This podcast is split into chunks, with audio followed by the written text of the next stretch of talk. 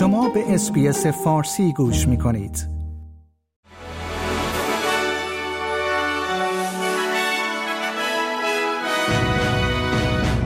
درود بر شما شنوندگان گرامی. نیو سر هستم و این پادکست خبری روز دوشنبه دوم اکتبر است. مالارندری مکارتی سناتور حزب کارگر می‌گوید که مطمئن است. استرالیایی ها در همه پرسی صدای بومیان به پارلمان رأی مثبت می‌دهند.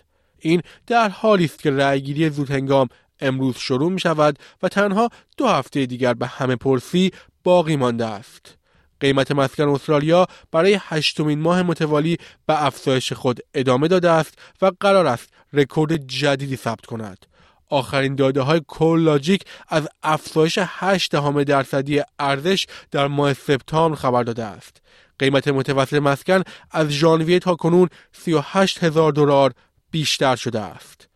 جرمی راکلیف نخست وزیر تازمانیا احتمال برگزاری انتخابات مجدد پس از کنارگیری الیز آرچر دادستان کل تازمانیا را رد کرد. خانم آرچر هفته پیش به دلیل ادعاهایی که او یکی از کارکنان سابق را مورد آزار و اذیت قرار داده و پیامهای خصوصی را درز داده بود از حزب لیبرال استعفا داد.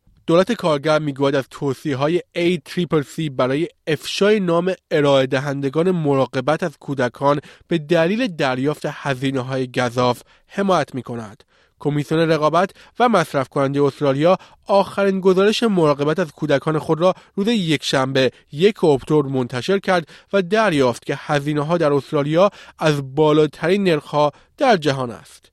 کابینه جدید ویکتوریا با تغییراتی در بخش حمل و نقل آموزش، مسکن، کودکان و مشاغل همراه شده است.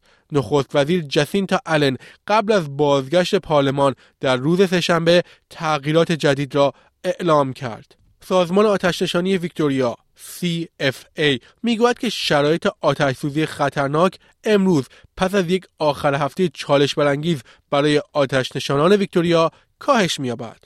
این در حالی است که آتش نشانان به مبارزه با سه آتش سوزی بزرگ در منطقه گیپسلند در شرق ویکتوریا ادامه می دهند.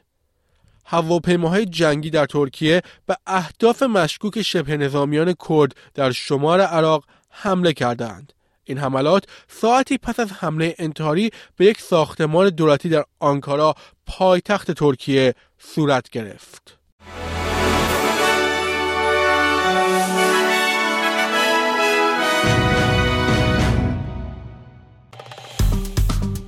like، share، comment.